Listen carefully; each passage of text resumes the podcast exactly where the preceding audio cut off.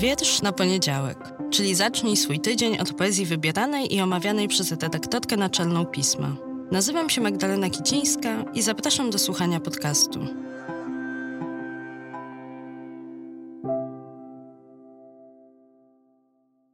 Partnerem podcastu jest wydawnictwo Warsztaty Kultury i festiwal Wschód Kultury Inne Brzmienia, który odbędzie się w Lublinie w dniach 6-9 lipca 2023.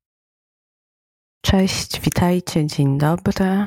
Witam Was w bardzo pachnącym czerwcu już.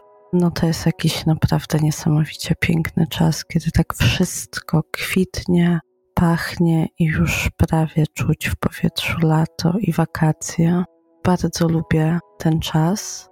A dzisiaj miał być tutaj Marcin Orliński, ale poczekajcie jeszcze tydzień, bo no zaskoczył mnie ten długi weekend i trochę źle zaplanowałam to wszystko, więc Marcin Orliński będzie, będzie nasza rozmowa, ale dopiero w następnym tygodniu.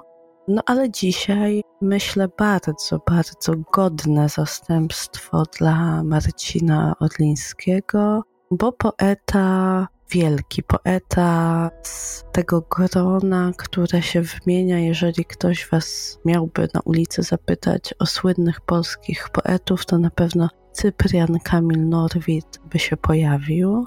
Ale pewnie, bo taki już los tego właśnie twórcy, że pojawiłby się po Adamie Mickiewiczu, Juliuszu Słowackim, Zygmuncie Krasińskim, no właśnie jako ten czwarty wieszcz trochę to takie jego nieszczęście bycie uznawanym za ostatniego z czterech najważniejszych polskich poetów romantycznych.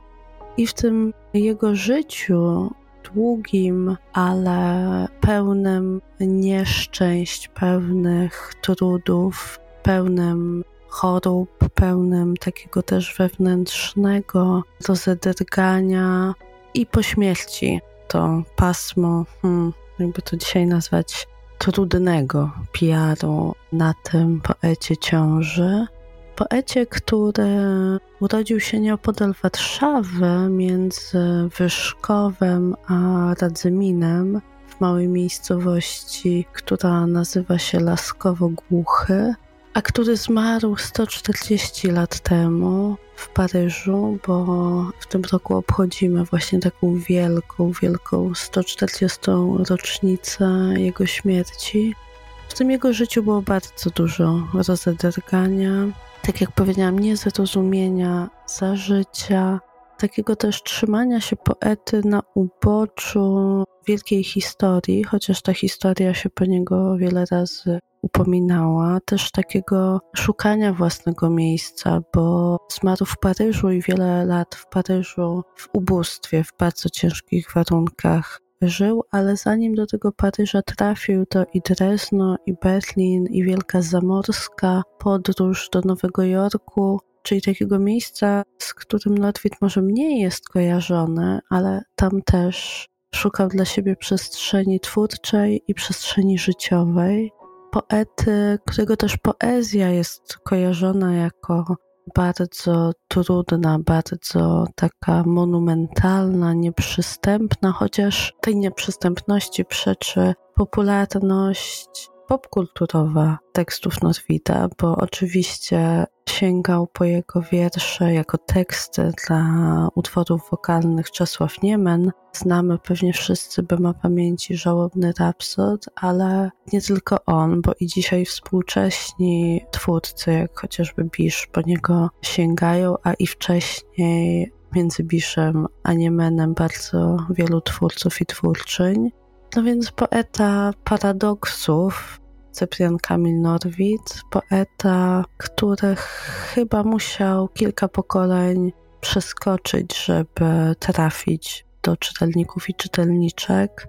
I może dlatego też jakoś z tej czwórki wielkich poetów romantyzmu, a ja z romantyzmem mam dosyć trudną relację. To nie jest ten mój pierwszy najważniejszy czas dla literatury, taki, do którego najczęściej wracam. Może właśnie dlatego to ten Norwid akurat jeżeli po romantyzm sięgam, jest moim pierwszym wyborem, a nie czwartym. I dzisiaj w roku 140. rocznicy śmierci chciałam Wam też pokazać takiego Norwida nieoczywistego, mam nadzieję dla Was nieoczywistego, takiego, który no może właśnie nie będzie Waszym pierwszym skojarzeniem, jeśli myślicie o jego poezji, bo wybrałam tekst pod tytułem Czułość, bardzo krótki, co też nie jest typowe dla jego wierszy i bardzo lapidarny, znowu nietypowo chyba dla swidowskiej poezji i o czymś takim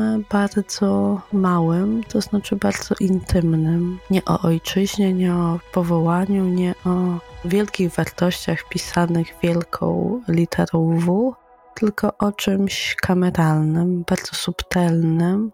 Mam nadzieję, że Was zaskoczę i być może zachęcę do tego, żeby po Norwida sięgnąć po ten rok rocznicowy, może jest dobrą okazją, żeby go sobie przypomnieć.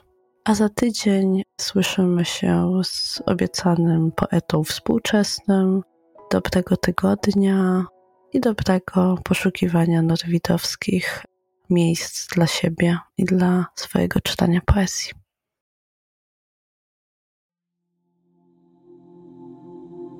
Czułość. Czułość bywa jak pełny wojen krzyk i jak szemrzących źródeł prąd i jako wtór pogrzebny i jak plecionka długa z włosów blond, na której wdowiec nosić zwykł zegarek srebrny.